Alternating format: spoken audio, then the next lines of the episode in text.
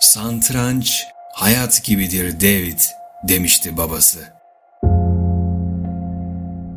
Her parçanın kendi işlevi vardır. Bazıları zayıftır, bazıları ise güçlü. Bazıları oyunun başında işe yarar, bazıları ise sonunda.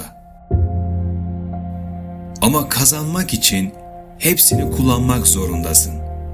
Aynen hayatta olduğu gibi. Santraçta da skor tutulmaz.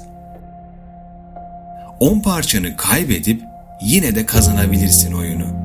Santrancın güzelliği budur işte. İşler her an tersine dönebilir. Kazanmak için yapman gereken tek şey tahtanın üzerindeki olası hamleleri ve anlamlarını iyi bilmek ve karşındakinin ne yapacağını kestirebilmek.